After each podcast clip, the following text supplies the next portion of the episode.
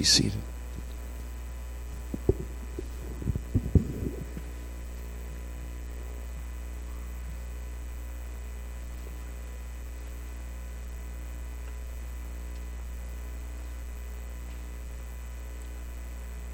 How much space do you have in your life?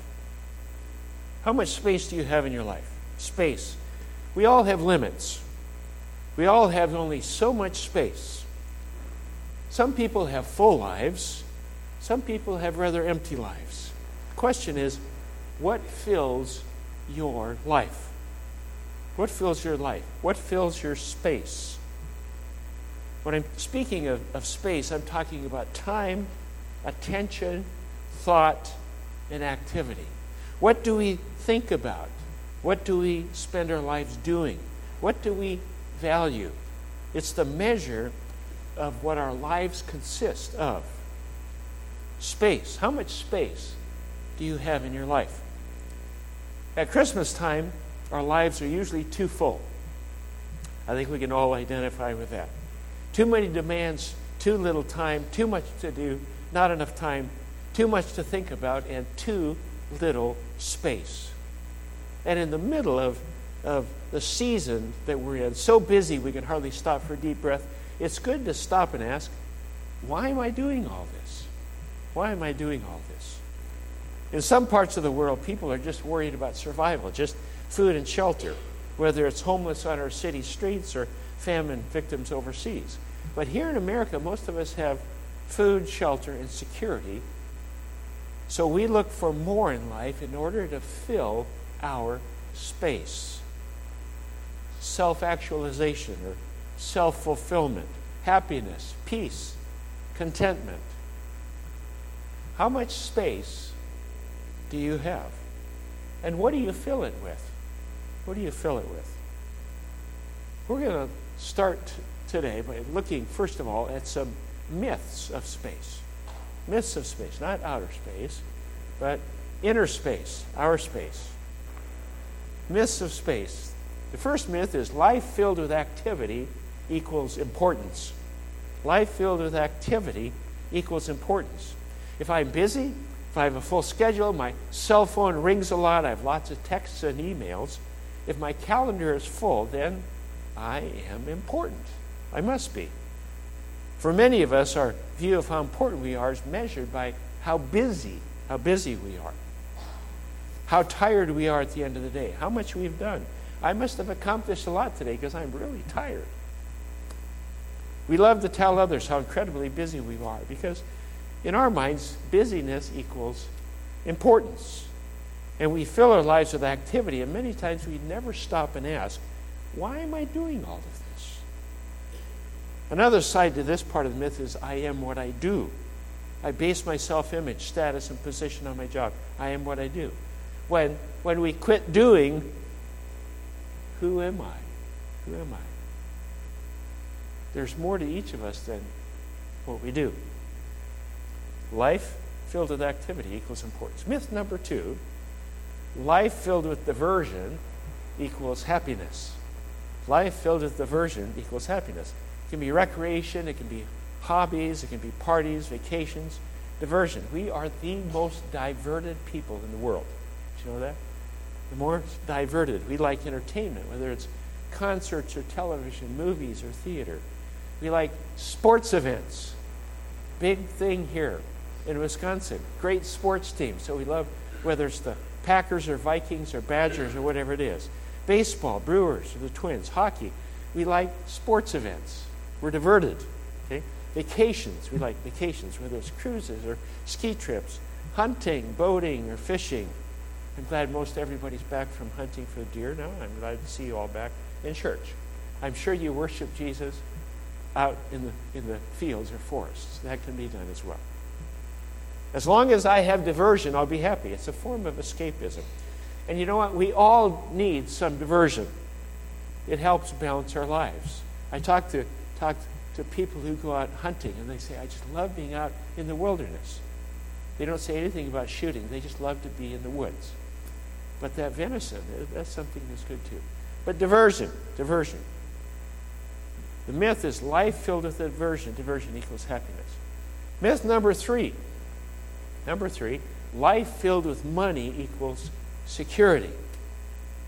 Life filled with money equals security. How much money is enough? How much money is enough? If we all wrote down a figure, an amount, I'm sure it, it would vary greatly from person to person. Everybody would say something different, but most of us would just say more. Okay? We just need more, okay, whatever that is. We need money, more. I know of people who've counted on retiring when they had enough money to live securely. When they got to that point, they didn't think they had enough, so they kept on working and worrying because they didn't know if enough was enough. Now, we save, we invest, we count our money, and we ought to save and invest and count our money. But money does not equal security, no matter how much we have. Life filled with money equals security. Myth three. Myth number four life filled with possessions equals contentment. Life filled with possessions equals contentment. How many of us reject this myth in principle, yet practice it religiously? Principle. Just one more piece of furniture, a little nicer house, new carpet, hardwood flooring, add addition to the house the new boat, the fly reel, another set of golf clubs, the new Harley or the pickup, finished my stamp or my coin collection, a couple more suits, one more dress or purse to match each set of shoes. I'm just glad that as men, we don't need a different briefcase to match both our pairs of shoes, just so you know. That was a joke. Okay. Several years ago, there was a new holiday trend. I, I don't think it quite caught on, but it was, it was called the upside down Christmas tree. I don't even remember the upside down Christmas tree. Yeah. They said it works great. One, one city, one company, retail company in New York, uh, sold a, a seven foot pre lit Christmas tree with over 800 commercial grade lights. It was only 599, $599. They said it makes it easier to see the ornaments because it's upside down, and so they hang down and it's not inhibited from view by the needles.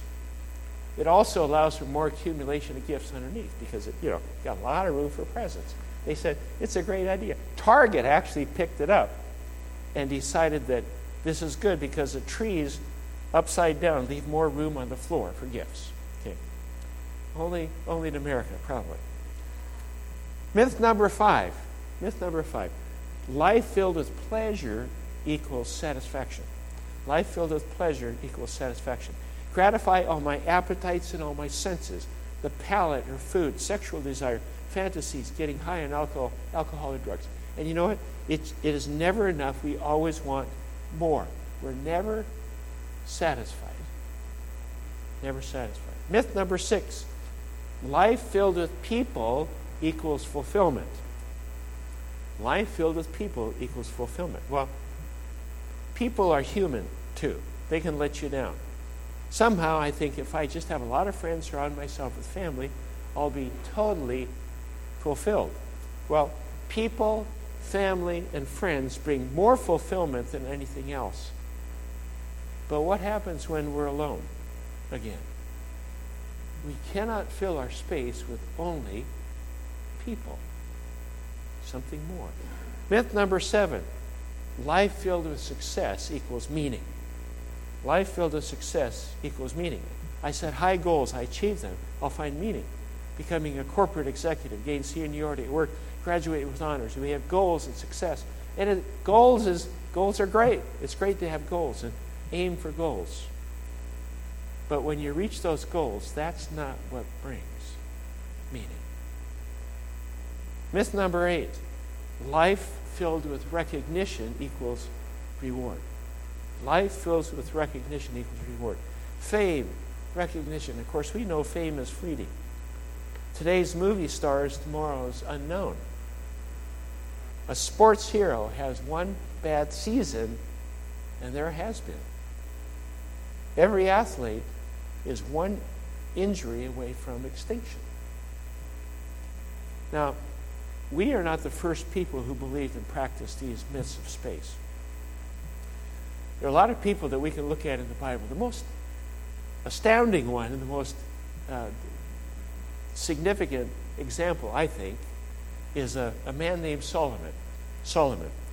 He happened to be the wisest, richest, and most famous man that ever lived. He was known worldwide. And he wrote the following. I, I think we have this on projection. Yeah. Ecclesiastes 2 1 through 11. And this is a New Living Translation. Makes it a little easier to understand. Solomon wrote this I said to myself, Come on, let's try pleasure. Let's look for the good things in life. But I found that this too was meaningless. So I said, Laughter is silly. What good does it do to seek pleasure? After much thought, I decided to cheer myself with wine. And while still seeking wisdom, I clutched at foolishness. In this way, I tried to experience the only happiness most people find during their brief life in this world. I also tried to find meaning by building huge homes for myself and by planting beautiful vineyards. I made gardens and parks, filling them with all kinds of fruit trees. I built reservoirs to collect the water to irrigate my many flourishing groves. I bought slaves, both men and women, and others were born into my household. I also owned large herds and flocks more than any kings who had lived in Jerusalem before me. I collected great sums of silver and gold, the treasure of many kings and provinces. I hired wonderful singers, both men and women, and had many beautiful concubines. I had everything a man could desire. So I became greater than all who lived in Jerusalem before me, and my wisdom never failed to me. Anything I wanted, I would take. I denied myself no pleasure. I even found great pleasure in hard work, a reward for all my labors. But, verse 11, as I looked at everything I had worked so hard to accomplish, it was all so meaningless. Like chasing the wind, there was nothing really worthwhile anywhere. All meaningless. All like chasing the wind. He said there was nothing worthwhile. Kind of a dark picture. Of course, you go to the end of Ecclesiastes and you find some answers. Now, why would I talk about this at Christmas? Because God up there looked down on earth and he saw people living the myths of space. He saw their meaningless pursuit of all these things. And he cared enough and loved us enough to decide to do something about it. God loved people so much, he said, I know the real issues. I know the real problem. I will find a way to fill that space. I will find a way to fill that space. In fact, that's what Christmas is all about. Pascal said, There's a God shaped vacuum inside each man that can only be filled with God Himself. A space created for God that must be filled with God. A reminder all of us need. In Matthew 123 says the virgin will conceive and give birth to a son and they will call him Emmanuel, which means God with us. God with us. Emmanuel means God with us. God came to fill our space. We try to fill our space in our lives with many things, but in the final analysis, only one thing, only one person can adequately fill that space. God. Myths of space. Now let's look at the facts of space. These are facts. First one is number one Jesus came to demonstrate God's love. Jesus came to demonstrate God's love. Romans 5 8 says, in the New Living, says, But God showed his great love for us by sending Christ to die for us while we were still sinners. Now, if I'm going to let anyone in my life, I must know they care about me. If we're going to let them in our life and have influence and have relationship with them, we have to know they care about us, so they love us. Risking relationship. God demonstrated that love and care for you and me by sending Jesus. Sending Jesus. John 3:16, very well known.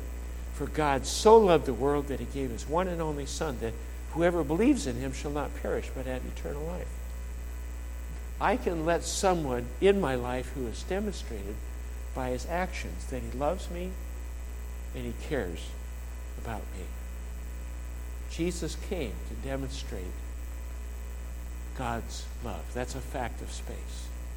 Secondly, Jesus came to communicate God's truth. Communicate God's truth. John 14, 6, Jesus said, I am the way, the truth, and the life.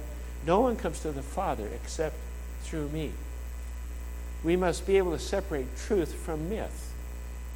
We can never find fulfillment, happiness, peace, self actualization, living lives according to, to myths. We have to live according to truth. And I, I want truth, not myth. I want reality, not fantasy.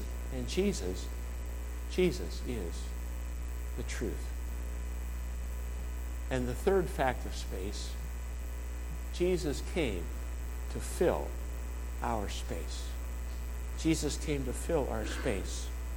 John 10, 9 through 10 in the New Living says, Yes, I am the gate. Those who come in through me will be saved. They will come and go freely and will find good pastures. The thief's purpose is to steal and kill and destroy. My purpose is to give them a rich and satisfying life. All of our space, all of our space needs can be filled with Jesus. The need for importance, the need for happiness, desire for security, for contentment and satisfaction, fulfillment, meaning, and rewards. We're not alone on the planet. We've seen over the years many pursuits of fulfillment filling that space. And Jesus in Matthew 6 said to a people that were concerned, they were preoccupied with filling the needs of their lives, trying to fill their space. And he said, Seek first his kingdom and his righteousness, and all these things will be given to you as well. Seek him first. All these things will be given to you as well. Jesus came to fill our space because only God can fill our space. Where are you today? Where are you today? Have you grown up believing the myths of space? Have you lived a life trying to fill that space? You're not alone. Millions of people today are doing that exact same thing. The fact of space is that God, and only God, can fill that space through Jesus Christ. Emmanuel. God with us. That's why Jesus came. That's why Christmas.